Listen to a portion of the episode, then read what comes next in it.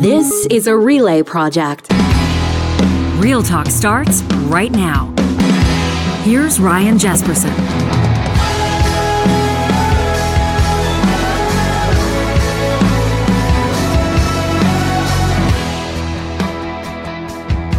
How's it?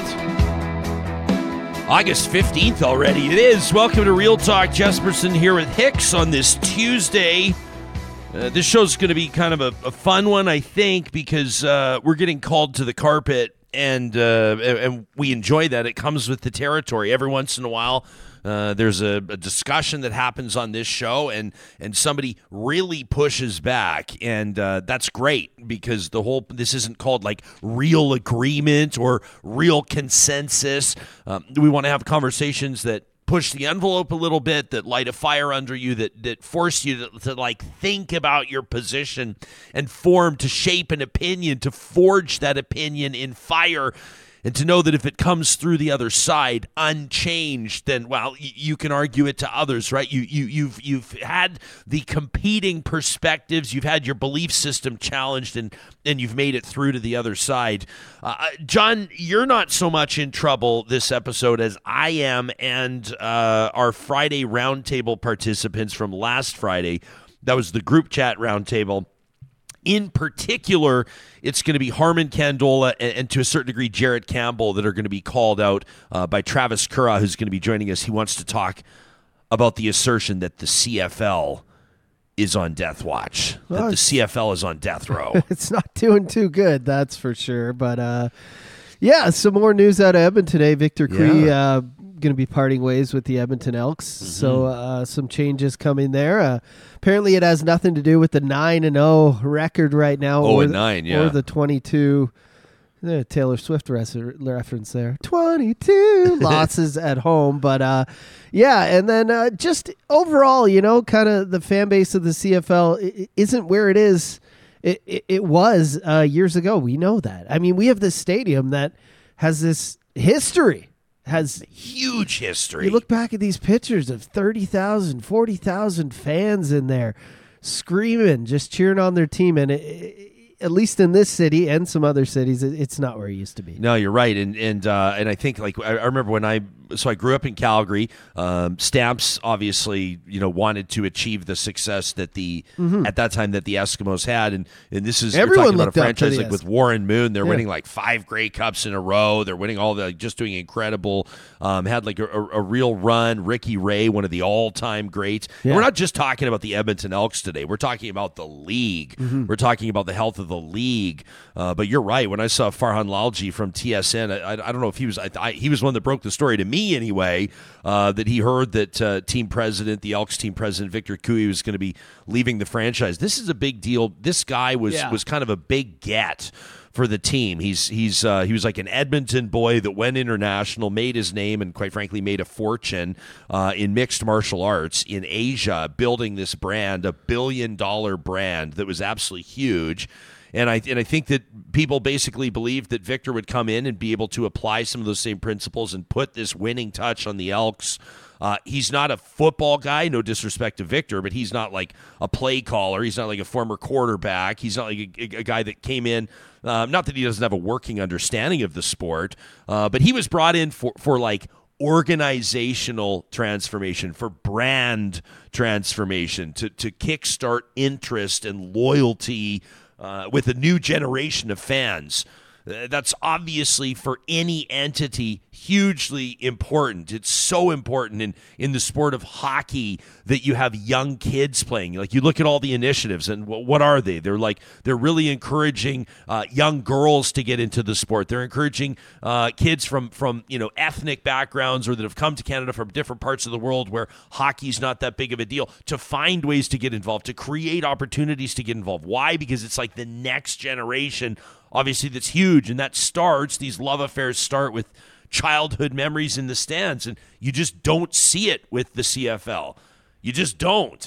And maybe with the exception of, of a couple of teams, although friends of mine in Saskatchewan tell me that even, numbers are even down in their stadium at home, which is hard to believe, like Rider Nation. And, and our guest today will talk about all this, but you sort of thought that if there's one brand that will always survive in Canada, regardless of, you know, it's the Saskatchewan Roughriders brand. But you see more and more empty seats in the stands. And then what's the league's commissioner talking about? Expanding to the Maritimes. what?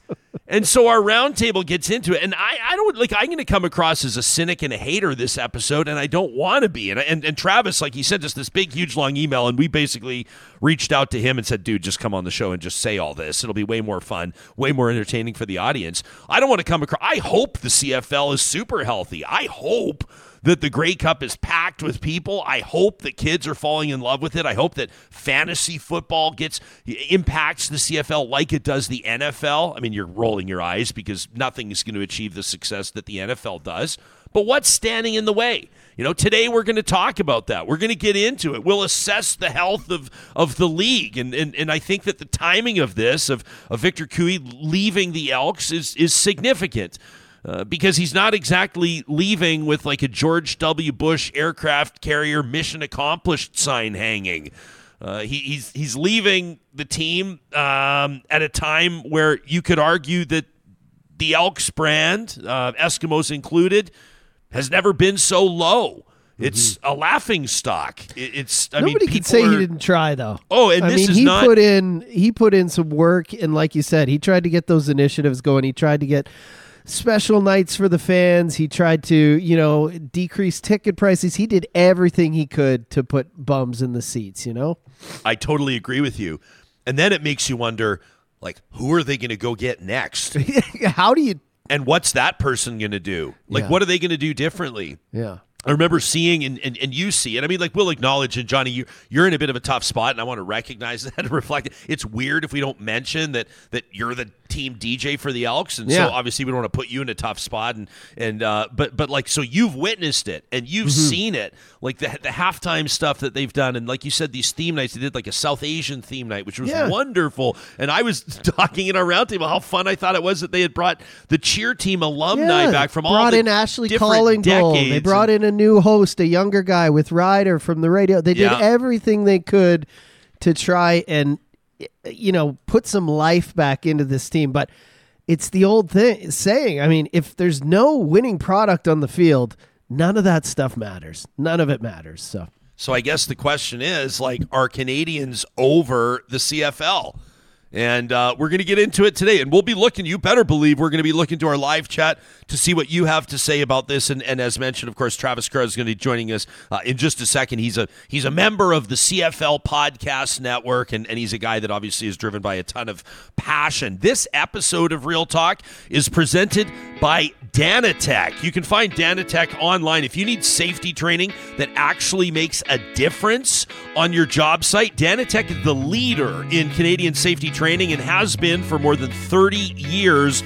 Their online, blended, and instructor led training courses combine regulatory compliance with real world smarts and practical tips from experts who actually know how busy job sites work. You might you might laugh and say, "Well, yeah, but that's not the case." With some of the entities out there, it's why a reputable and trusted brand like Danatec matters most. You can visit them online today to check out their course catalog and train your team the right way today at danatec.com. Well, Travis Currah is a uh, big CFL fan, and he's a podcaster. As a matter of fact, you can check out his Two and Out CFL podcast anywhere you get your podcast. He's a real talker, which means a lot to us. And this interview all started when he saw a recent Friday roundtable on the show and decided to send us an email to talk at ryanjespersen.com. He's making his real talk debut. It's nice to see your face, pal. Welcome to the show.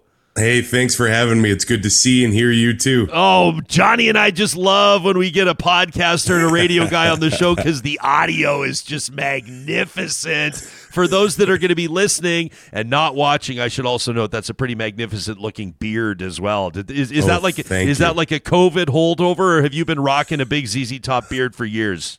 I've been rocking the big ZZ Top beard for years. I probably haven't shaved it for about uh, six years. I did Movember last six years ago, Attaboy. but my wife won't look at me straight in the eyes, so I have to keep the facial hair, which I'm okay with. There you go. It suits you. Tell us about these bobbleheads behind you. All right, there. Uh, I don't know. I just started collecting CFL bobbleheads. You'll see one right over my, uh, I guess, left shoulder. It's a bobblehead of me that my brother got me for Christmas once. But CFL teams just started putting out uh, bobbleheads, and uh, I started collecting them. I, I I could use a little bit more. There's there's uh, two former Edmonton quarterbacks back there, Michael Reilly, Trevor Harris. You see a Doug Flutie. You see a George Reed. For people that know CFL players. Those are some names they'll know. But yeah, they're mostly just CFL bobbleheads. I'm that big of a fan. So you're CFL. Like if you were to rank your sports, like for me, I'm I'm like NHL first, and then everything else is kind of second. You're a CFL is number one guy yeah, I put it in perspective. Canadian football definitely took over for me. I'm a Rough Rider fan by heart, so maybe that explains things. but uh, yeah, I'm a CFL fan through and through, number one. What is it about the Riders? Like, did you grow up in Saskatchewan, and so there it's just basically religion? It's like the it's the province's obviously biggest pro sport entity, and and everybody there just kind of bleeds green.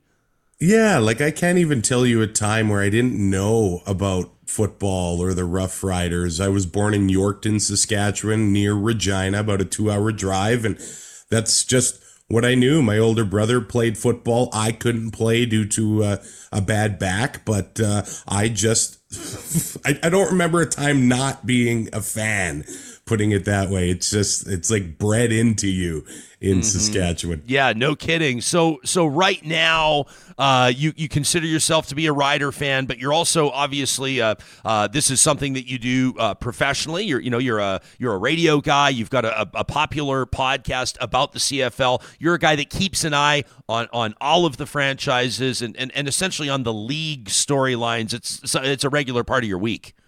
Yeah, I I got my fingers on the pulse all the time, trying to keep up with what's going on. I got season tickets in Edmonton and season tickets in Regina. I don't really? make every Regina game. It's a 17 hour round trip or something like that. Jeez. But uh, yeah, I, I I'm a big fan, and I, I want to see the whole league succeed and stick around for many years. Okay, so uh, I'm grateful that you've made time for us. I hope that you don't have plans to go anywhere in the next little bit because we want the conversation no. just to breathe. And I want to get to some of the, the points that you've made, and, and I'm sure that you, you and I might disagree on some stuff as well. But mm-hmm. but uh, you know, why don't we start with uh, Johnny? Uh, why don't we tee up a little bit? We pulled a clip uh, from our most recent Friday roundtable. This was our group chat roundtable, uh, and this was the one, obviously, the conversation, Trav, that prompted your email to us. just just a quick quick portion of it. Here's uh, our good friend Harmon Candola assessing the health of the CFL.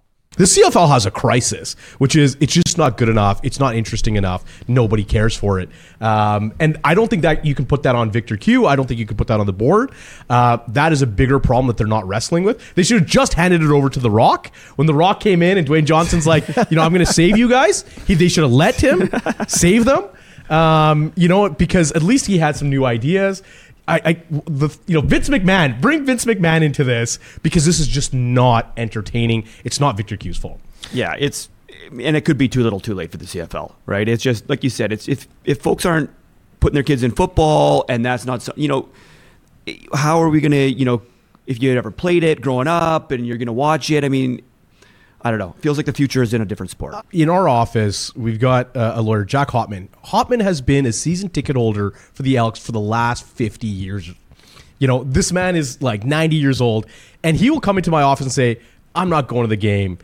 It's not entertaining anymore. I don't care for it anymore. This is he's been a season ticket. He's probably like number two.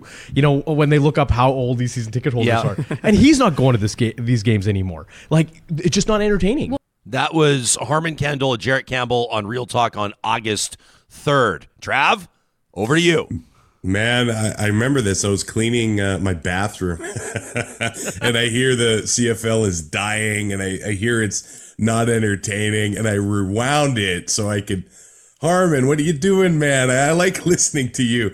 But, man, I, this, to say the game's not entertaining anymore, I don't know about that. Maybe if you just look inside the Edmonton bubble, uh, if you look, e- even if you go back 15 years, the salary cap came in to uh, the Canadian Football League, and that's when the struggles really started in Edmonton. Let's be real; they uh, they won those five Grey Cups in a row because they had more money than any other team in the CFL. Don't I know, as a Rough Rider fan, that the the money was just lacking and couldn't con- couldn't compete with the likes of uh, the the teams in Edmonton that had forty thousand in the stands all the time. But the ratings are up this year. There's been three overtime games in Ottawa, and I wrote it in the email. They won two consecutive games in overtime for the first time in CFL history. So I think entertainment is fine, but the crisis part and say that, you know, things are struggling a little bit as far as attendance and things like that. I think I think yeah, there is something there. The the league and I think like any other league or any other event-based business needs to find ways to open eyes and uh, attract itself to new customers, right? I'm probably on the younger end of the season ticket uh, base in Edmonton. A 34 year old white guy, but that that's kind of boring, right? we need uh, more uh, people like me of same age, but everybody to come into the stands and enjoy the CFL and the whole XFL thing. I think what makes the CFL special is that it's ours. It's Canada's. It's one of the only pro sports leagues in Canada. And like the NFL stuff, let's let's look at what they do. It it gets rebroadcast in Canada for pennies and everybody gets to watch it. Like it's Canadian from the ground up. There are American players that come here and have great success and make our game exciting and make it what it is. But I, I it's been people have been talking about the demise and the death of the CFL since before I was born. Yeah.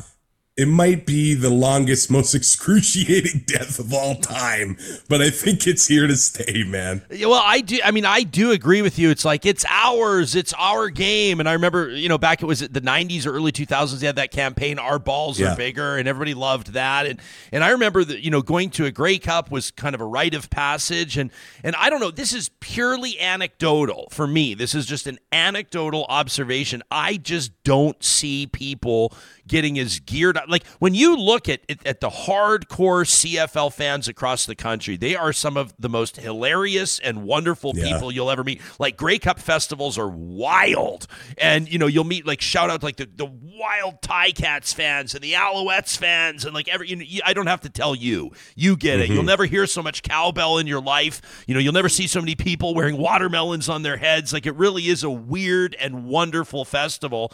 Uh, but but the Grey Cups like don't sell out like they used to, and they kind of don't have that grab. And and my concern would be and, and again, I don't want to sort of do apples and oranges here, but let's say you look at the National Hockey League and, and, and the NHL's had a bumpy road as of late. Like a lot of stuff going on. There's sexual abuse scandals. I mean, the Chicago Blackhawks stuff. You got a ton of stuff around pride and the jerseys. But the NHL is still weathering the storm, and I would venture a guess that not very many people are going to pull their kids from minor hockey because of that. Some may. We may get a letter from a couple people. I talked to Jeff Nash a while ago, um, who has a, a great YouTube channel, talks about outdoor rinks, and and he was talking about his tough decision, what he's you know making their family decision about whether or not their kids are going to play hockey. But but then you look at football, and like you said, if you're the youngest guy in the stands, I mean, I mean, the youngest kids, you're lucky if you're a kid, you get to go to an Oilers game. Mom and dad have a bit of dough or they know somebody that has tickets. If not, you can go to an Oil Kings game. If not, you might go see the U of A Golden Bears. If not, you might go, see, right? Junior hockey, you see it all the way through.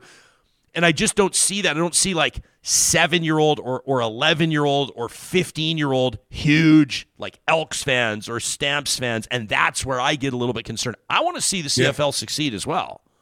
It seemed like the CFL sort of missed my generation a little bit. Um, in, in the mid '90s, they had you know the radically Canadian thing, and then Yeah. even uh, about 15 years ago, they had "This Is Our League." I remember they came out with a video, and it was set to gift shop by the Tragically Hip with Grey Cup highlights, and then it felt like this is ours, like right to the heart. And I really thought that a- after the pandemic, people would kind of like you know, they, they want to support Canadian, they want to support stuff in their backyard, but the missed season in 2020 really hurt things. Not being on the field at all. And I think they've been fighting back since then. I, I will say uh, the last Elks game I was at, It was during K days. It was against the BC Lions. The Elks did get shut out uh, again, which twice in a year to a single opponent has never happened. So, if we're talking from an Edmonton perspective, things are historically bad. It is a performance based business, and you haven't won a home game under the banner Elks. Like, which period. is insane. Uh, period. As Yeah. the Elks, they've never won a game at Commonwealth Stadium. And after the game, uh, there were 25,000 people there, which that's what the announced attendance was. In the grand scheme of things, getting 25,000 people to the stands is pretty good. But when you've got a stadium that holds 54, it doesn't look good. And then after the game, kids are always able to go onto the field. And when I was walking over to the transit station, it was covered in kids running around throwing the ball and those those memories created are special and they need to keep up with that you know keep uh, engaging the grassroots football the amateur football all of the kids and hey now changes are coming in edmonton it appears i see the picture of victor Cui up there the president of the edmonton elks and last night farhan lalji reporting that Yeah. he could be out with the elks so Yeah, yeah. it's like Farhan reports he could be out. He's out. Like we'll we'll Yeah, assume that yeah. that's the case. I haven't seen it officially announced, but but that that's pretty significant. Like I'm I'm I'm curious for your take on that. I know that a lot of Edmontonians will go. Ooh, because the, the I mean the fanfare around them attracting him. This is a guy, like I said, that has an that has an international uh, reputation. He's he's achieved great things in building brands in sport, in particular mixed martial arts in Asia. But but this is a guy that's that's done like billion dollar deals, and I think that the, you know for for good reason. There was a lot of excitement when they brought him in because he's the Edmonton boy that went big and then came back, and he was coming in at a time that's a sensitive time, rebranding that team. It's it's it's it's like different. I think, uh, than some other rebrands. We did a whole roundtable on marketing a few weeks ago on branding. People can check that out on our archives. Fascinating insights into like how people connect with brands and the delicate nature of a rebrand. But but Mr. Cui was the one that was supposed to come in and keep not just keep it on the rails, but like really advent like launch the Elks into 2.0 and for whatever reason and like Johnny and I were saying before we welcomed you to the show it's it's it's not a shot against him because it was obvious. I mean he was almost too passionate. Like he had some questionable tweets at the beginning of the year. Uh, did you see these Trav where he basically called out the media and was like Yeah. you know we've sold all these tickets but cue the predictable stories about the you know the brand disaster and and the losing streak. And it's kind of like well, number one, the losing streak is very relevant. Uh, so I don't know how the media is supposed to ignore that. But my point is, he wore his heart on his sleeve, and and I, as someone who also does that, I didn't mind that. So when I see that he's leaving, or they or they've agreed that he's leaving, or however they're going to spin it, uh, that to me is a pretty big deal. And it does not feel like a move. I mean, unless it just wasn't working. You know, you see two people get divorced, you go, listen, that's it's the best move for everybody. Maybe it is, uh, but I think that this is going to be. I mean, you're entering even an even tougher territory for the Edmonton Elks. Yeah, if you look at uh, all of the, and this is just social media stuff, he has really, you know, endeared himself with CFL fans across Canada and uh, other fan bases were, were jealous of what Edmonton had in in Victor. He, we hadn't really seen a team president be that bridge in between fandom and being engaged with the team. He's such an engaging guy. And you're right, I had him on my show last summer. And whenever the Elks lost, it was like a shot to his heart. Like he was Yeah. in pain. Like you, you loved to see it. And the resume he brought, but maybe he wasn't a football guy. And who, who knows what was going on behind the scenes and who knows the circumstances behind it. But Victor, to me, on the outside looking in, he looked a little bit different this year. Maybe the losses and all of the stress that comes with that and the business suffering because of the losses. I think the number one reason is the, the performance on the field is why the business is suffering in Edmonton a, a little bit. He didn't seem like the same uh, upbeat, positive, energetic guy.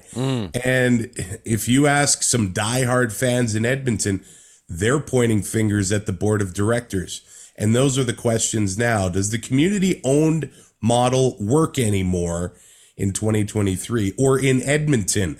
There are three community owned teams in the CFL the Winnipeg Blue Bombers, the Saskatchewan Roughriders, and the Edmonton Elks. Three, arguably in history, the most successful franchises in CFL history. Right now, business seems to be good in Winnipeg.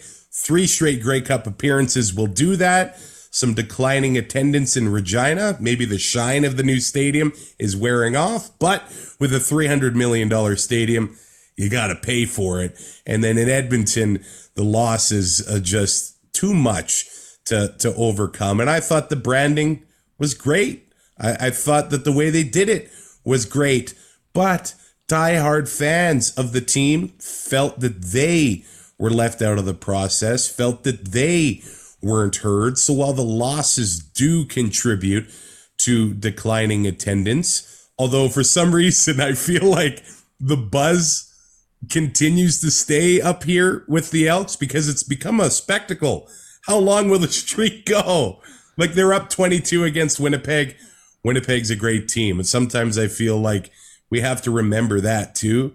The other guys are getting paid. the other guys are, are, are great teams too. And Winnipeg's not going to roll over and let Edmonton uh, finish them like that. But they, they felt alienated, these diehard fans, like they weren't heard and that they felt that when the Elks first came into play into 2021, all of that illustrious history of Edmonton football was gone and forgotten. I don't know if I feel that way, but some of the diehard season ticket holders that have had them for decades feel that way. Yeah, I mean, I've I've, I've got people in my social media orbit. Uh, you know, just one yesterday. He's a prominent Edmonton lawyer, Mark McCourt, big Eskimos guy, and he and he posted a photo in his in his like you know his house, and he's got a you know, kind of like you. He's got all his memorabilia behind him and everything. He's got photos of him with like I was squinting to see who it was. I don't know if it was like Danny Maciocia or somebody. Like, like all these like framed photos and little gray cups, and you get the idea. Uh, but it's all Eskimos gear. There's like no Elks gear. And his post, I'm not calling Mark out. I mean, he put it out there for everyone to see. He basically said, like, bring back the Eskimos. We want the Eskimos back. And I just couldn't help myself. I knew that you were coming on the show today. And so I was like scrolling his comments just to see what people were saying. And and the the recurring theme in that comment section was go woke, go broke. And and and to me it just seems like there's kind of this, there's a weird correlation. I think it's ridiculous to suggest that the Elks are on a losing skid, a record setting losing skid because they changed their name. That's ridiculous. But I don't know that it's that ridiculous to suggest that it might be part of the reason why attendance is way down. And quite frankly, I'm surprised at that because I share your feelings about the rebrand. I thought that they did a spectacular job with the rebrand for a ton of different reasons. I thought it was great. And where you can sit there and you make a fair point, Trav, by saying that, you know, the, the hardest core fans felt like they weren't listened to. Uh, well, mm-hmm. well, like number one, respectfully, uh, they didn't want the name changed. So that's number one. And and and if you're changing the name and you've made the decision you're changing the name, yeah, sorry, like we're not going to listen to you continue to talk about how we shouldn't change the name. So that conversation's a quick one. I mean, there's only so much consultation if one party's not going to budge, and if the no budging is we're not changing the name. And, and number two, respectfully, are these people marketing and branding experts? The team held a competition, right? The t- you, people were able to mm-hmm. submit names. I mean, I don't know what else they're supposed to do. At the end of the day, the font looks great. It rolls off the tongue. The brand looks good. The merch looks good. They kept the colors. They kept the double E. They kept the same helmets. They kept, you know what I'm saying? I mean, I, I just, I, it wasn't this like dramatic, drastic, wild, color changing, vibe changing rebrand. So to hear you say, and you're the expert here, not me, that you feel like uh, the significant portion of a fan base has lost its connection with an entity that that has had some of the greatest players in CFL history and has had iconic dynastic runs with Grey Cups. It, it, I mean, I would say it's fair to say that a lot of people probably just didn't see that coming. Yeah, the first game after COVID, remember the rest of the country still had restrictions in place, so there was limited attendance. And of course, I think that might have been the best summer ever in Alberta, and uh, they they were able to squeeze a game in, and there were. Think 36,000 fans in the stands. They gave away 30,000 Elks t-shirts uh, at the home opener. I would say that that was a success considering how many people were still worried about uh, COVID kicking around and rightfully so. But then to follow that up with loss after loss up to 21 now, 22 straight home losses, that's going to take the casual fan base array away because that's what you need to build the the casual walk up crowd. Yeah. And if the casual walk up crowd believes that they're just going to go watch a loss, why would I want to go buy a beer for 10.25 and watch this team just find new ways to lose every week? As a CFL fan, it's become like they're so creative with the ways they lose. Oh man. like like they, they lost on a rouge, a single point in Regina earlier this year. But I, I truly believe if they were able to win that game or win the home game at the beginning of the year this year when there were 33,000 there, like these are, I don't know about you, significant numbers. Over 30,000 people watching Canadian football. And then to perform like that on the field, I, I think that has the biggest impact more than anything. And we know how sports fans are. The Chicago Cubs blamed Steve Bartman for their, you know, century long World Series drought or the GOAT in Boston with the Red Sox. Fans will blame the name change for as long as the team struggles. Yeah. And what they need to do is win and make it cool to go to games again. I thought they were on their way to that. They have a great tailgate uh, scene around the stadium before you walk in. Mm-hmm. They've got, I think, $5 beers early on. It's a lot of fun mm-hmm. to go to games. And then you go in and then, and then the team performs like that. If you want to talk on the field stuff, it's just been a remarkable collapse. Uh, you, you'd think that after four and 14 last year, that they would improve this year, but it, it's gotten, it's gotten even worse. But uh, Victor, I think he did a lot of great things. He had a, a game broadcast in Cree last year, mm-hmm. a game broadcast in Punjabi this year. So many cool things with the team, but they just follow it up with loss after loss after loss. And that that's that's tough to overcome. Yeah, there's been like as we've been talking, I've just been scanning what people are saying, like in in, in the public town square, uh, you know, on Twitter, and and and there seems to be consensus that Cui's not the one that needs to be leaving.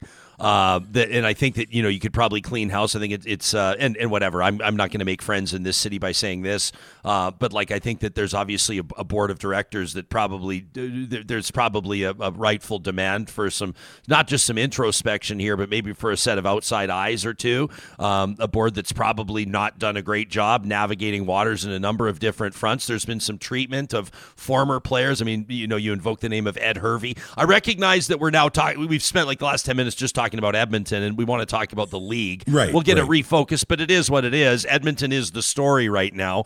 Um, and and then also like you know whether or not Chris Jones like can can you be coach and GM? And I know there's been some shuffling, new offensive coordinator. There's there's you know a new face at quarterback and all that kind of stuff. But like you know maybe the wrong person's leaving is the point that I'm making here. And you're hearing really tough excuses too. Uh, people going, well, there's a lot of money tied up in the way that the contracts work with like you know the you know basically the the the, the you know the teams, the coaches that are calling the shots here, and so don't you know the, the team can't even afford this isn't like the NHL or the NFL right? Like a team yeah. will you know fire Mike Babcock and just pay him six million a year to not show up. Uh, it's yeah. not the CFL you can't do that. And so you know you maybe have guys that you know Chris Jones probably should be fired quite frankly. I'm not a football guy. You can tell me if I'm out of line there um, but with the record that that team has right now, I don't know how you justify keeping him there. Well, I feel like four year contracts are almost unheard of as an executive in the CFL, and that's what Jones got. Mm. And I, I think they were trying to sell the fans. We gotta we gotta get worse before we get better. But well, they're doing a great have, job of that. they they totally are. They totally are. We're not even halfway through the four years. They're still paying the guy they fired before Jones. So if they fire Jones now, they're paying two guys and the new guy to do the job. That's not financially feasible for the community owned team. I think it's even harder to make uh, decisions like that. So I think that's why there is a, a push among some fans saying that it's time to go private because some of the guys with the big bucks and the deep pockets might be willing Yeah. to do things like that. Yeah, I'd be curious to see what what sort of uh, you know what sort of a sticker price a, a, a franchise might command. I, you know, I mean, there's potential for sure.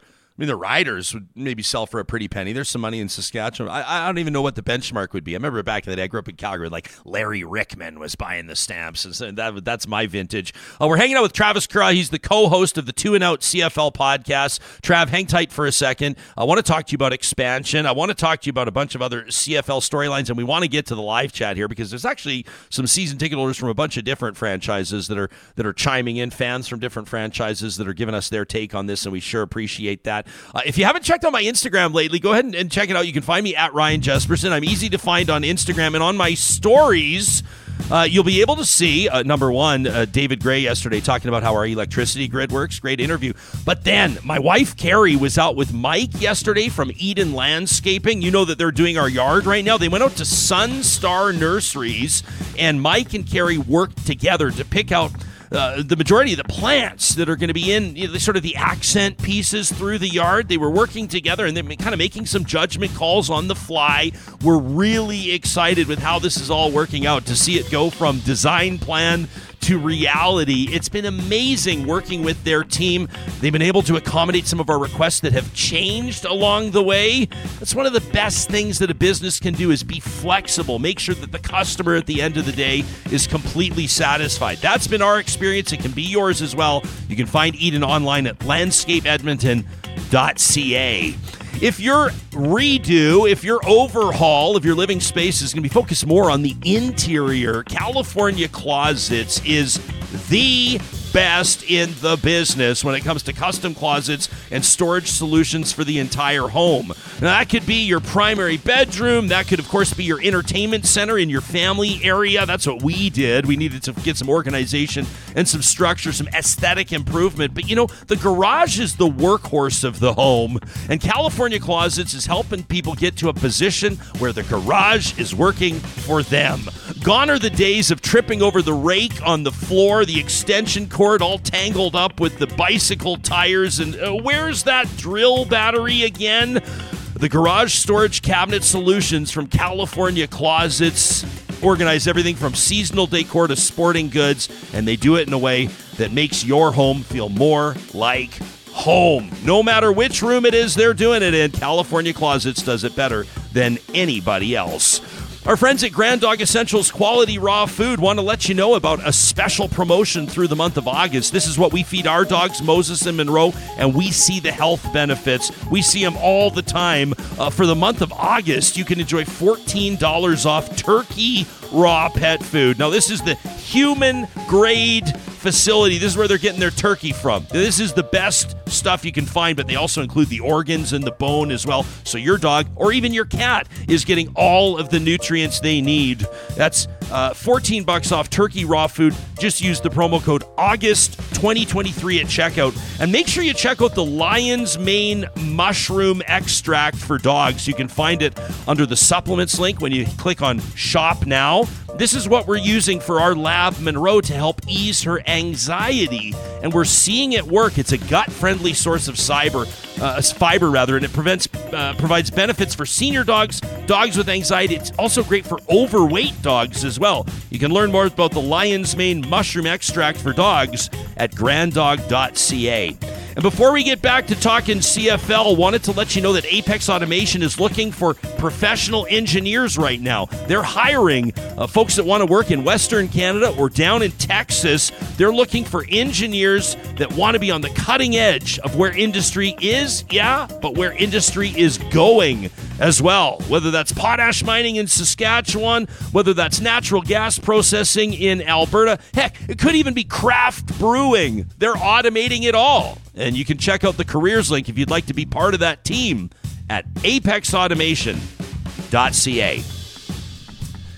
Hanging out with Travis Currah. He's the uh, co host of the Two and Out CFL podcast. Make sure you subscribe. And we always like to remind people how much we love it when they rate our podcast as well, right, Trav? Five stars, pal. Five I love stars. it. Love yeah. to see it. Thanks, man. Yeah, buddy. Yeah, we've got uh, Giants for Life in our chat here. Says I'm a season ticket holder for the Stamps, and attendance for our games this year is down dramatically. Uh, Tony says, with trying to get a new audience, I think that the Elks made the mistake of leaving out the older generation that were your regular, longtime season ticket holders. Kathy says there's a lot of things that have led to that team being where it is right now. Cost is a factor. People can't afford to go to games if they have to travel, especially out of town.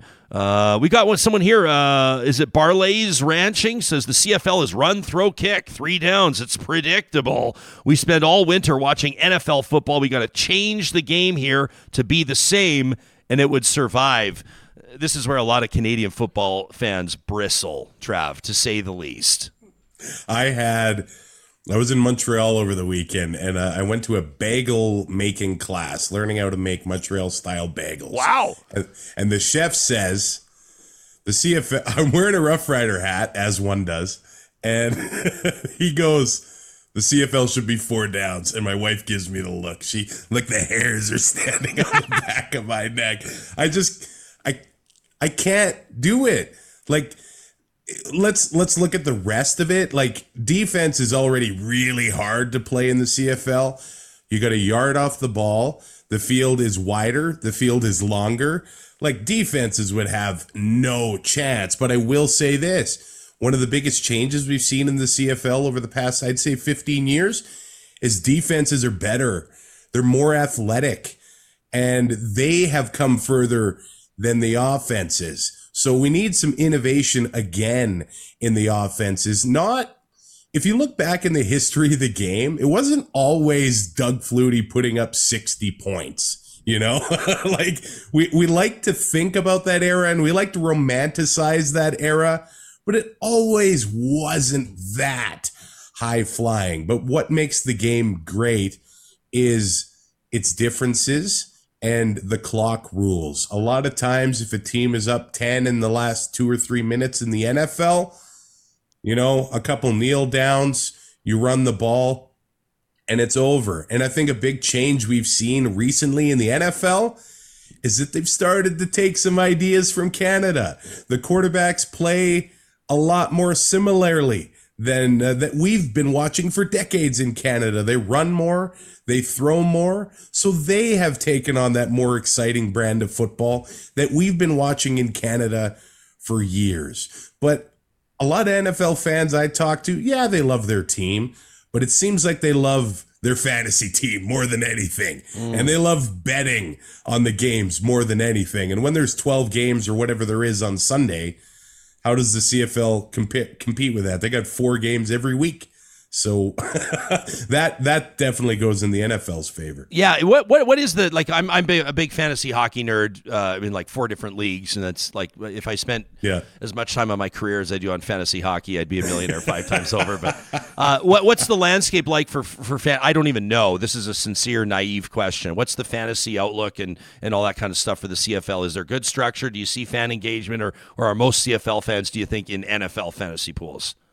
I think they're in NFL fantasy pools because they, in in CFL it's pretty tough to have a 12 team, you know, a 12 or Sure. 14 team league or whatever you're in because there are only nine starting quarterbacks. So the math says it's not really going to work to have a fantasy league like that, but they do have a daily fantasy game that the league runs itself and you can win a trip to the Grey Cup and a bunch of cash and things like that. But you change your lineup every week and I I see a lot of uh, casual fans getting involved in that and uh, being excited about uh, following their team that way, but it's not to the scale of fantasy football in the states or any any other NFL fans across Canada. Uh, I don't. I don't want to be like someone that just like is a cynic automatically, or I don't want to just like. I, I want to be an optimist here. But when I look at Randy Ambrosie, the league commissioner, um, saying that he's meeting with people in Halifax, and they think that you know the, the, the Maritimes deserve a team, which is not untrue. Um, Yeah. You know, uh, but you look at the fact that the fan attendance is waning and that some franchises are in real trouble. Um, I mean, I have not, I've not been privy to looking at the Elks books. I have no authority to say this, but there's been some pretty credible voices in Edmonton. I'm talking about longtime sports columnists, you know, as an example, saying, do we even know if the Elks can financially make it to the end of the year? Like they're asking this question openly. To see Randy Ambrosie talking about expansion uh, seems preposterous, but what am I missing here? Well, I, I think he wants it to be his legacy. Uh, I had him on the show uh, just last week, and this is kind of a thing that's been going on for 40 years. Can we get the Atlantic Schooners in the Canadian Football League? Which, by the way, if you've never been to a Grey Cup, the Atlantic Schooners have a Grey Cup party. And they're not even a team. That's pretty sweet. and and their their logo says the Atlantic Schooners undefeated since 1982, which I, I think it's such a great Canadian thing. I would love to see them be in the league, but that's another thing what the pandemic did. It looked like Halifax City Council had uh, some funding set aside for a new stadium. Pandemic comes, money shifts, and the rest is history. Right now, uh, they just had a game in Halifax between the Argos and the Riders at St. Mary's University. And uh, maybe they're trying to deal with the university to put sort of a temporary slash permanent home in place for a possible CFL team. But we know what dealing with universities can be like. That's what we see in Calgary. Uh, McMahon Stadium is owned by uh, the U of C. So I think they have uh, tough times sometimes being the tenant or wanting to be the main tenant in place. I don't know if that is uh, good for sustain, sustained success in Atlantic Canada, but what I think this would do would, uh, with a 10 team league, you have an easier schedule to make and a little bit more TV money. The uh, the TV deal with TSN, I think it expires in 2026. And the amount of money it brings in, I think it's between 40 and 50 million dollars. So that basically gets divided nine ways to the teams. And if you look at it right now, it covers the player salaries, which is probably the biggest expense of uh, a CFL team. All the players players are paid because of that uh, TV deal. But with 10 teams in place, five games a week instead of four, you'd think they'd be able to command a little bit more money when that comes due. And I think that's what Ambrosie has uh, the big vision for. I remember back in the day when Rocket Ismail got a million dollars from the Toronto Argonauts. Uh, Ricky Ray, I think, was making like four hundred uh, when he was quarterbacking the Elks. What's the what's the highest? Who's the highest paid player in the league right now? Or like, what are some of the top salaries? I believe it is Zach Collaros. Uh, he's the two-time MOP starting quarterback for the Winnipeg Blue Bombers. He makes, I think, right around five hundred and thirty thousand dollars. Uh, Eugene Lewis in Edmonton, the starting receiver, he's making over three hundred thousand dollars. And recently, the BC Lions paid Michael Reilly, the former Edmonton quarterback, over seven hundred thousand dollars. But that hurt the rest of their salary cap and the rest of the team struggled as a result. I don't think that those salaries are anything to shake a stick at. I would like to make half a million dollars playing football, but uh, when you look at other professional leagues, it's it's definitely not as high for sure. Yeah, no kidding. And then and then you you you got the guys making like sixty, right, and seventy and eighty. You know, for for the however many weeks it is. Um, Yeah. you know that are playing. I won't say for the love of the game, but like those, those guys have other jobs. Put it that way in the off season, right? Yeah, a lot of the the guys making the minimum, I think it's right around 70k right now. 70? Okay. Special teams and uh, things like that. But you think about the sacrifice that American players make. They come here. Can you imagine, you know, half your life your your family is probably back in the states, so you're paying rent there. You come up here if you're living in Toronto, Vancouver, Montreal, you, you struggle to make ends meet as anybody in uh, cities like that. And then you factor in the exchange rate for these players. Yeah. I would say that those guys are playing for the love of the game. And sometimes a different skill set, a different body type succeeds in Canada more than in the States. It's more of a power game. We've seen uh, sort of receivers go to the States and put on 10 to 15 pounds of muscle or whatever it is. They come back up to Canada and they don't have uh, quite the cardio anymore with the big field and more running. So it does take a different skill set to succeed in both leagues. They are different leagues and they take uh, different skills from the athletes when they're playing uh, in Canada versus the U.S. But when you look at the money, those American players, they, they do make sacrifices to keep playing professional football Yeah. in, in Canada. Yeah, you know, 75, when 75 becomes like 55 Yeah. uh, with that exchange, that's a kick in the teeth. Mark on our live chat says, I, he says, I've always thought that the Canadian game was better. Um, says it's harder to run the clock, it's more fluid. And then he goes on to say, also bang for buck. He says, like, you can get in there for Yeah. 20 or 30 bucks, and, and that's nothing to shake a stick at. Um, you know, a lot of people, uh, Alberta Girl says, we had season tickets, but we let them go years ago. Uh, we're a fanatical uh, NFL family, says Alberta Girl, and she says the CFL just can't compete.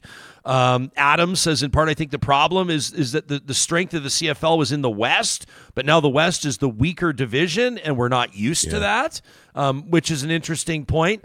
Um, others are talking about, you know, if you want to attract a, a younger crowd, uh, you know, you got to have games that are more accessible. They say like 8 p.m. starts just just don't work. That's brutal. Um, you know, others are saying that the early starts. Giants for Life says a 5 p.m. kickoff time is brutal. I mean, I guess maybe you know not everybody's going to agree on that. You want to get, yeah, you want to get the kids out to the games, um, but at the same time, like you know, Edmonton has, uh, and someone will probably fact check me here. I heard, let me say, that Edmonton has the highest per capita population of students of any major metropolitan city in Canada. Uh, but you know, you got the University of Alberta, you got MacEwan University, you got Kings, you got Concordia, you got NAIT, you got like tons. Um, and and so you know that sounds to me to be a perfect recipe. Trav, you mentioned it earlier for like student rush seating or like $15 tickets. The $5 beer thing would go a long way for students. I think um, and Johnny, you know this well too. Like a, a, a, a, July summer night at Commonwealth Stadium is a really, and, and you could put in any stadium, at least the open air ones, right? Like that's a special experience anywhere in Canada. Um, you know, I, I'd be surprised if they couldn't. Again, it comes back to winning. You got to be able to draw people to the stands. People want to spend. There's competition for dollars. They want to spend it there. You got to get that point there. Now, when I started going to games, I would say that it was a little bit more of a party atmosphere, but I was of the age that I enjoyed it. Yeah. You go to some of those Labor Day games between Edmonton and Calgary, I think about 15 years ago, and I don't know, I laugh at it now. There was about a dozen streakers that tried to run onto the field, but that is not a family atmosphere. Not everybody wants to take their kids into that. So now we're trying to get and attract the families. And I heard somebody uh, mention the ticket prices, and uh, CFL ticket prices used to be way cheaper. That's just uh, the reality. They aren't that level anymore. It's still a lot cheaper than going to an NHL game. Absolutely, it's way cheaper than doing that in in, uh, in comparison. But they aren't what they used to be. Um, and I, I do see younger crowds in the East, Ottawa, and uh, in Hamilton. They've got their stadium set up in such a way now. The the capacity there is only twenty four thousand. So if you have twenty two or twenty three thousand in the stands, take that to Commonwealth Stadium, the place almost looks completely empty. Uh, but the the stadiums there are set up in a more uh, social way. Uh, you're closer to the field if you stand in the end zone and you're having beers with your buddies, and you don't even really make it to your seat. How do we build that in Edmonton? If you're standing in the end zone looking to the field, you're a mile away.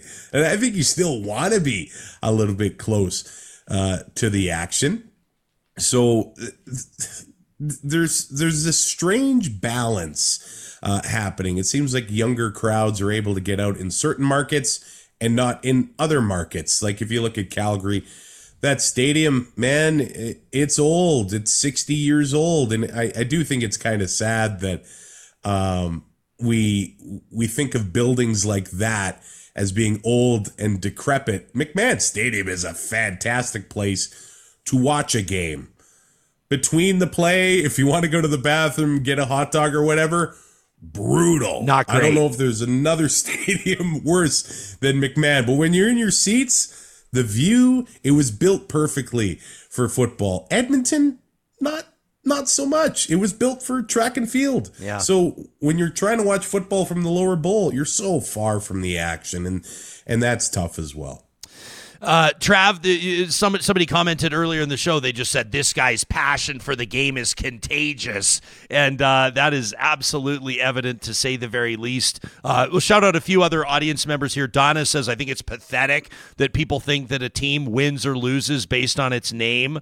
Uh, which is fair. We've got a lot of pe- uh, other people here, like you know, uh, AK says people pack Lambeau Field in Wisconsin. Obviously, Packers, and even though without a roof, because there's almost always a good team on the field.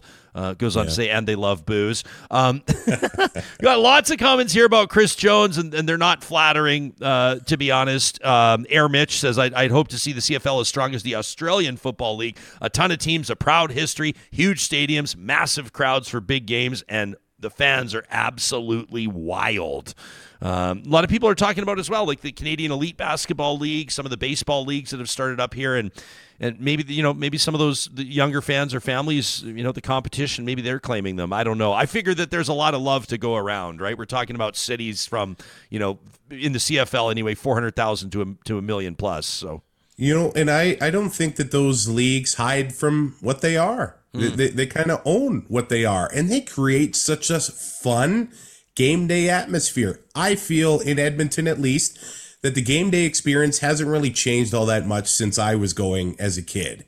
And uh, they need to find ways to. I'm not the expert uh, to work new ways in to uh, get the fans excited to go to the stadium again. But yeah, I've been to 14 Grey Cups in a row. wow, And uh, I started going when I was 21. The the first Grey Cup I went to was uh, the 13th man ending in Calgary between Saskatchewan and Montreal. Saskatchewan thought they won the Grey Cup, but they had too many men on the field, had to re-kick the field goal. So I should have quit at that point, but I kept going. I kept going. And the amount of friends that I've made across Canada and the amount of beautiful people I see only at the Grey Cup. There used to be a contingent of Baltimore Stallions fans still going to the Grey Cup from when Montreal was in Baltimore in the mid 90s. You could see the Baltimore Stallions logo, the only American team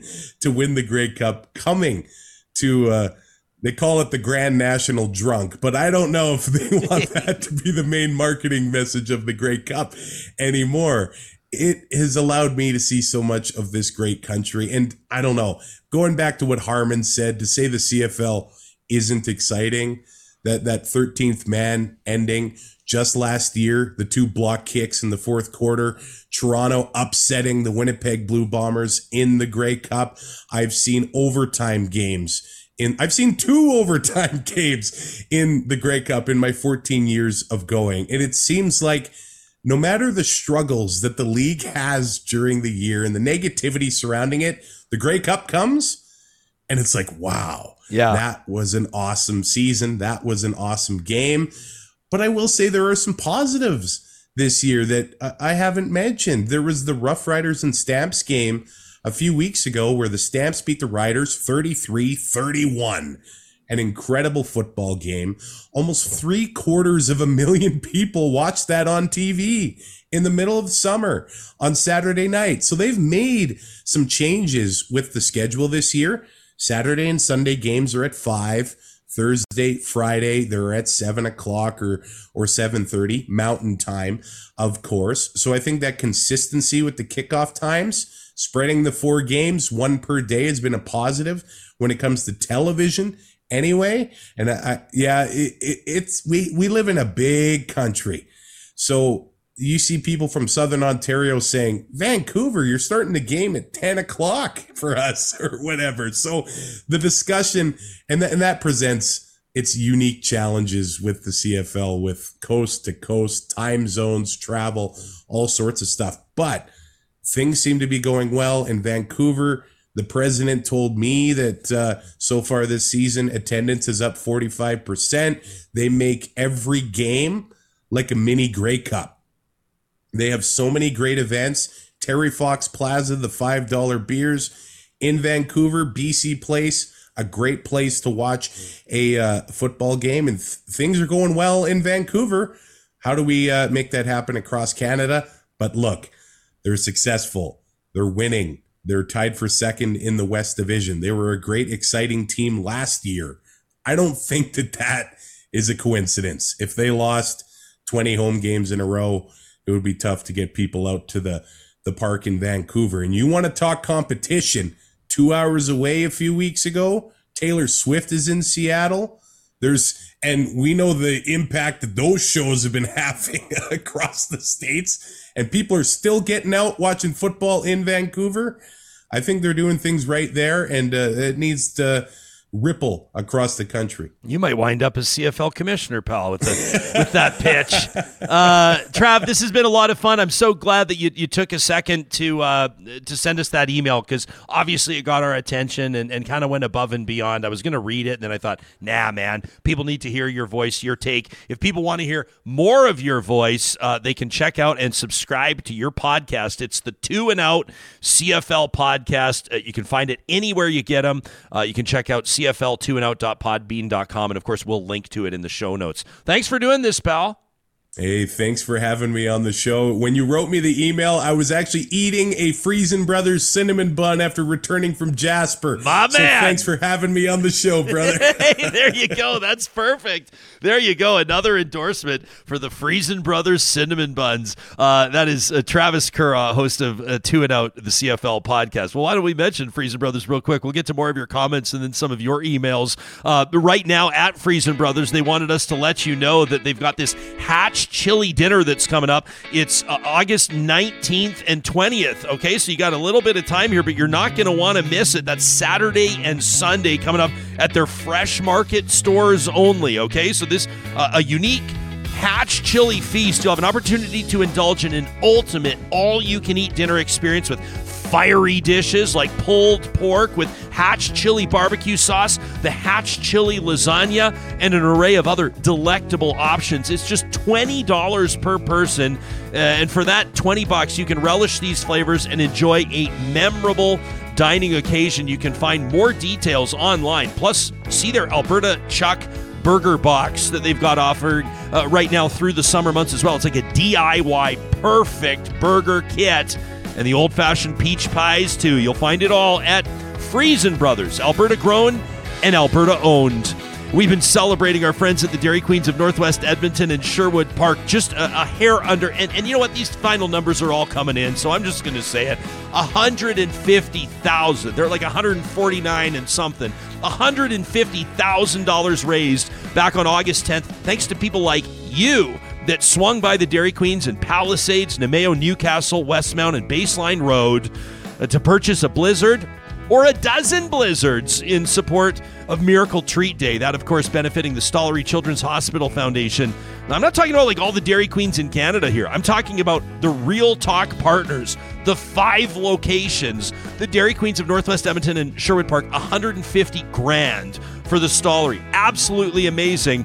Giving a big shout out to them and those of you that swing on by, whether it's for a custom DQ cake, a DQ treat, or those signature stack burgers. When you visit a Dairy Queen in Northwest Edmonton or Sherwood Park, you let them know that Real Talk sent you.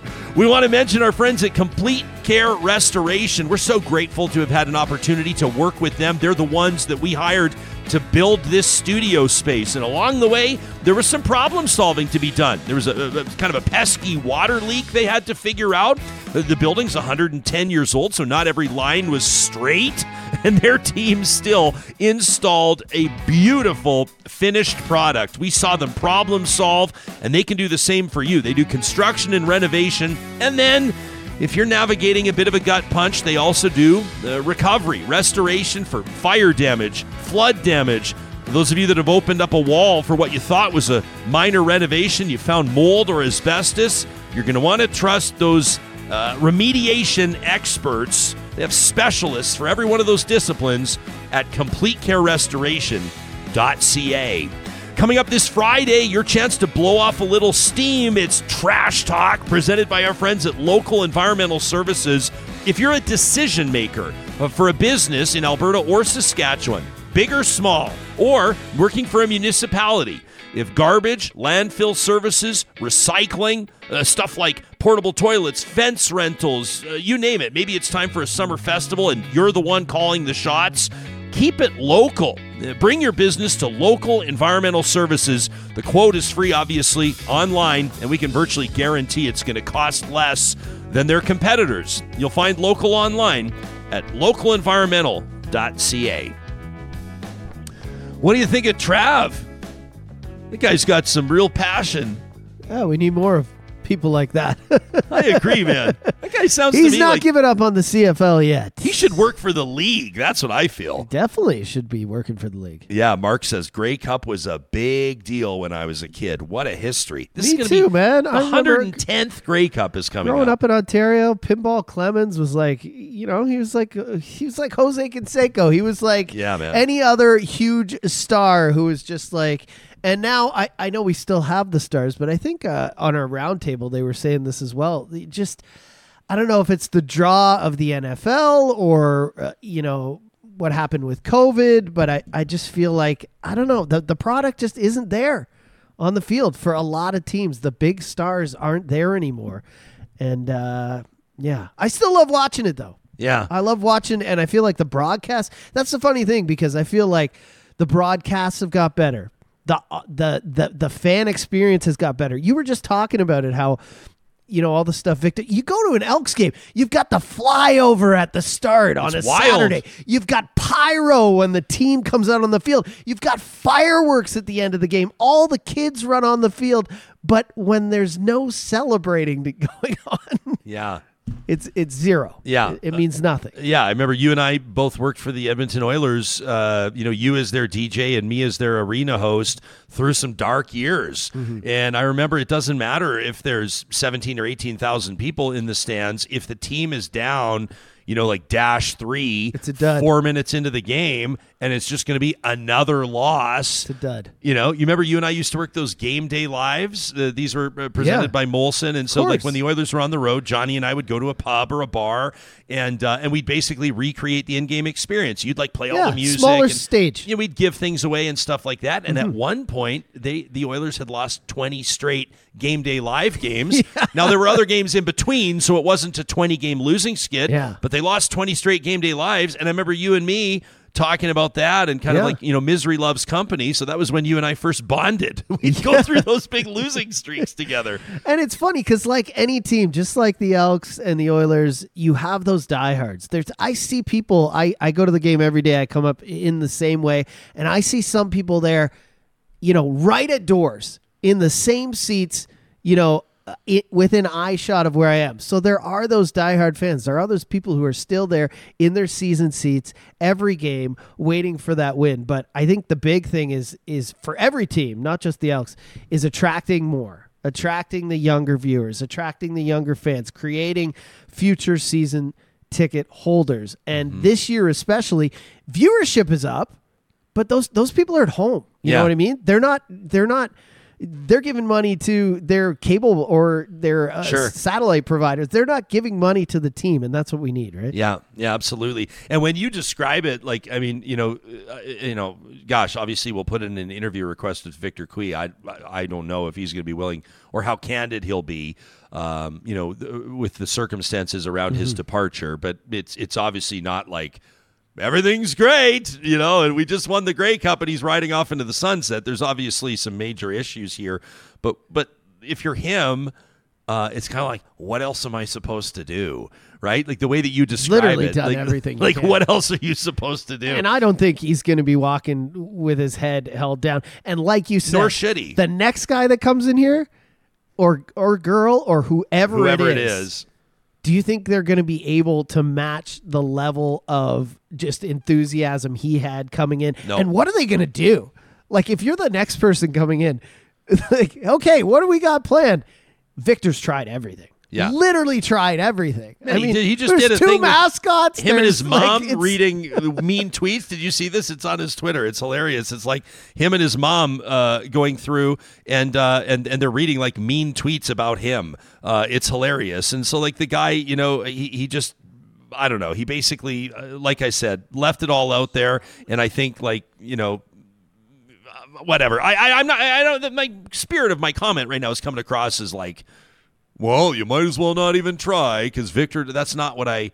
That's not what I. No, the guy gave it his all, But he gave saying. it his all. He's he's he's obviously like some delf- self-deprecating humor here and stuff like that. Watching his mom laugh at him read mean tweets about his job performance is pretty amazing. I remember he pitched me one time. He said there's like a this popular, you know, there's like these popular podcasts where you know people sit down do an interview eating like suicide wings. Oh, and yeah. They try to talk hot and eat wings, you know, whatever, this yeah. kind of stuff. Or they'll do interviews in ice baths. He, Yeah. We had briefly flirted with the ideas like you should do like real talk interviews, but we'll have you guys in ice baths. And I was like, man, like hard no. But, But that's his brain. It Like, is how his brain constantly works. thinking like, yes, yes, this is a good idea, but how can we take it to the next level? And like, I just don't see the next person coming in and being able to do anything else that he hasn't already tried to get people in the stands. And the other thing is, especially with this market, you know how Edmonton fans are. They, they like if the team's not winning, there's not much you can do. They are so hardcore. They are so, Yeah. you know. So It's true. Uh, You can let us know what you think. Talk at ryanjespersen.com if, if we missed something or, or if you'd like to add to that conversation. We'd love hearing from you. That's exactly what Don did. Uh, Don wrote in uh, from Chestermere, Alberta. Shout out to Chestermere. He says, Jespo, I've got to say, I've really enjoyed uh, your three podcasts, August 8th through the 10th. Um, regarding Alberta's moratorium on solar and wind project developments uh, by this UCP government. Um, for you to have the Minister of Environment, Rebecca Schulz, the business perspective represented, as well as the opposition, the NDP energy critic, uh, Nagwan Al on, on this matter, uh, says Don, is an excellent approach. And I'm thinking about this issue. Uh, he says, but the underlying assumption here Canada and the world, you know, transitioning to green energy without skipping a beat and growing the economy. Uh, Don says, I'd like to propose to you and the Real Talk audience that what we need to do in order to truly drop our greenhouse gas emissions is a far cry from this green energy transition. He says, I think there's a far bigger issue in Alberta, and that is water. Uh, Don says from the north to the south, shortages and restrictions are realities. He says this premier wants to grow the economy and make water more available for industry. I have a real problem with this, as almost all Albertans are or will be facing consequences of water shortages due to climate change. Uh, Don uh, provides a list of guests that he'd love to hear on the show. We love when people do this. He wants to hear from physicist Mark Mills, uh, economist William Rees, uh, geologist Simon Michaux, uh, and uh, uh, John Pomeroy, Dr. Pomeroy from the Global Institute for Water Security. Uh, Don will look into those, maybe put a roundtable together. He says, please continue the fine work on real issues. I enjoy listening to the program regularly and keeping the topics current and important is awesome. That from Don and Chestermere. John, Don, thanks for taking the time. We got this as well from Marie you know, let's not forget about this Calgary Stampede thing, right? You know, people are going to say, oh, here you are. Oh, here we go again. This is a unbelievable situation involving the institution that is the Calgary Stampede and 70 complainants on a class action lawsuit alleging luring, molestation, child pornography, we're going to keep talking about this, like it or not. Whether or not we're getting invited to any Stampede parties next summer, we don't give a rip. And I appreciate this email from Marie, who says, I just wanted to bring this to Real Talkers' attention. It's Fair Days in Claresholm this weekend. She sent this to us on Sunday. Shout out to Claresholm. She says, and guess who's got the promotional stage marketing for the music and everything else that's happening? Yes, you guessed it. It's the Calgary Stampede. Marie says they've never been here in the 30 years that I've lived here. They've been at several rural events recently throughout southern Alberta, really trying to promote themselves in the rural part of the province. Go figure, they know who their base is. She says, You may remember we also have a very controversial Uh, MLA in this riding of Livingstone Macleod. I'm sure that she is probably promoting this as well. I hope that people aren't being sucked in by this crap and are still going to hold this group to task. Regarding the 70 plus young people that were assaulted or otherwise by one of their employees. We cannot let this issue quietly slip away. Uh, she says Real Talk is a large and diverse audience. Please keep this front and center in people's minds and eyes. We've got to be vocal. We've got to continue to apply pressure to the Stampede Board and their sponsors. That'll be the only way we can change behavior and create a positive space for everybody that works and volunteers at the Calgary Stampede.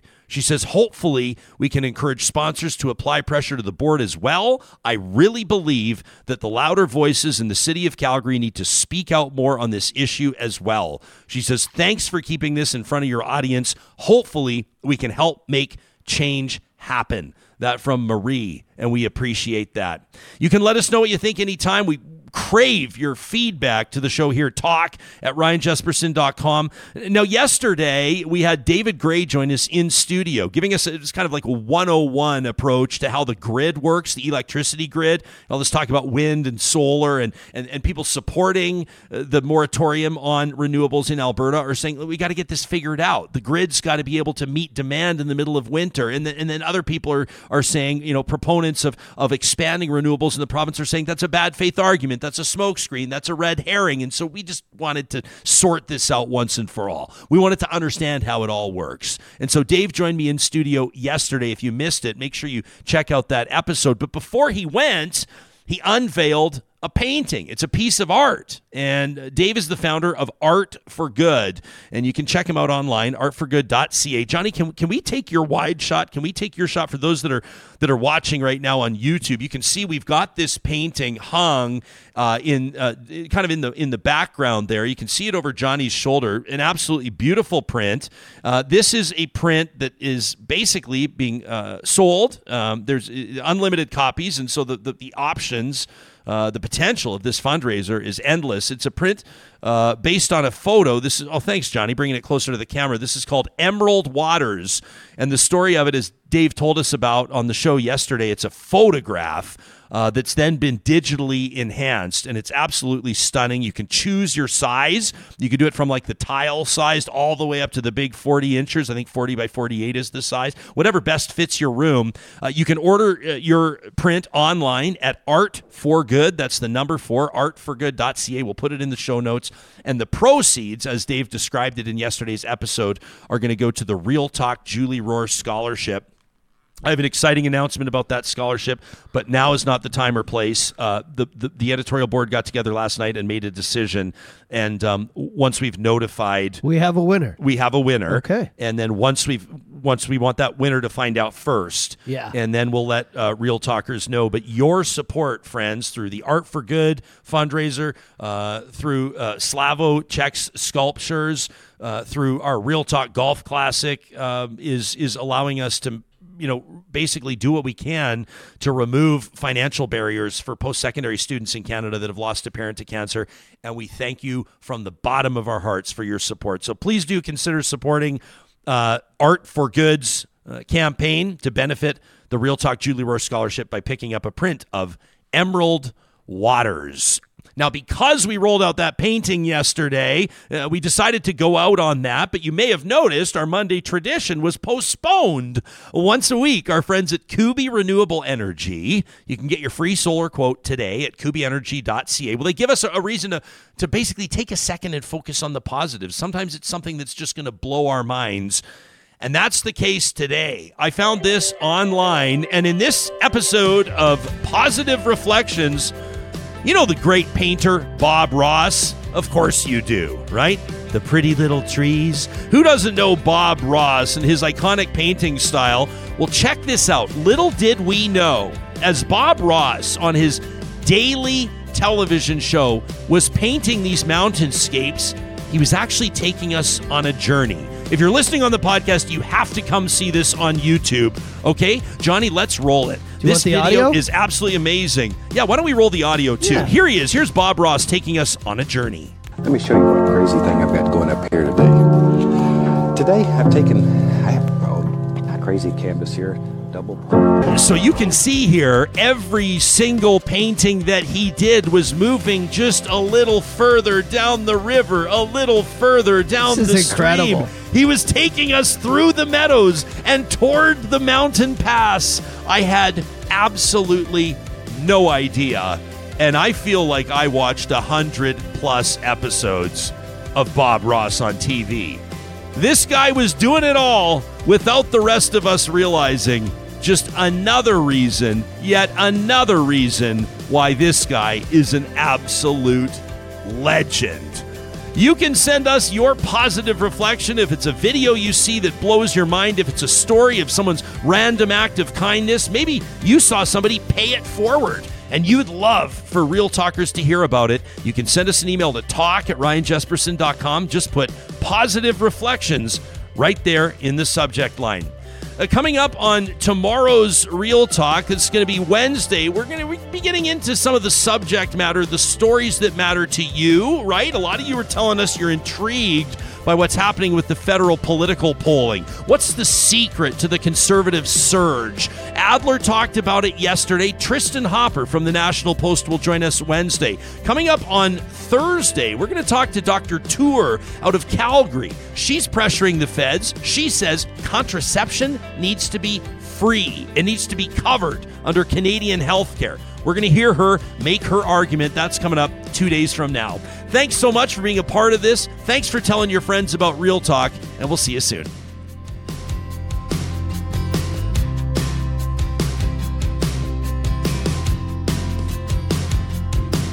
Real Talk is hosted by Ryan Jespersen, executive producer Josh Dunford, technical producer John Hicks, general manager Katie Cook Chivers, account coordinator Lawrence Derlego, human resources Lena Shepard, website design Mike Johnston, voiceover by me, Carrie Skelton. Real Talk's editorial board is Supriya Dwivedi, Ahmed Ali, Brandi Morin, Ann Castleman, Corey Hogan, Harmon Candola, Catherine O'Neill, and Chris Henderson. Member Emerita, Julie Rohr. Real Talk is recorded in Edmonton, Alberta on Treaty 6 territory, the traditional and ancestral territory of the Cree, Dene, Blackfoot, Saulteaux, and Nakota Sioux, home to the Métis settlements and the Métis Nation of Alberta. Real Talk is a relay project. For more, check out ryanjespersen.com.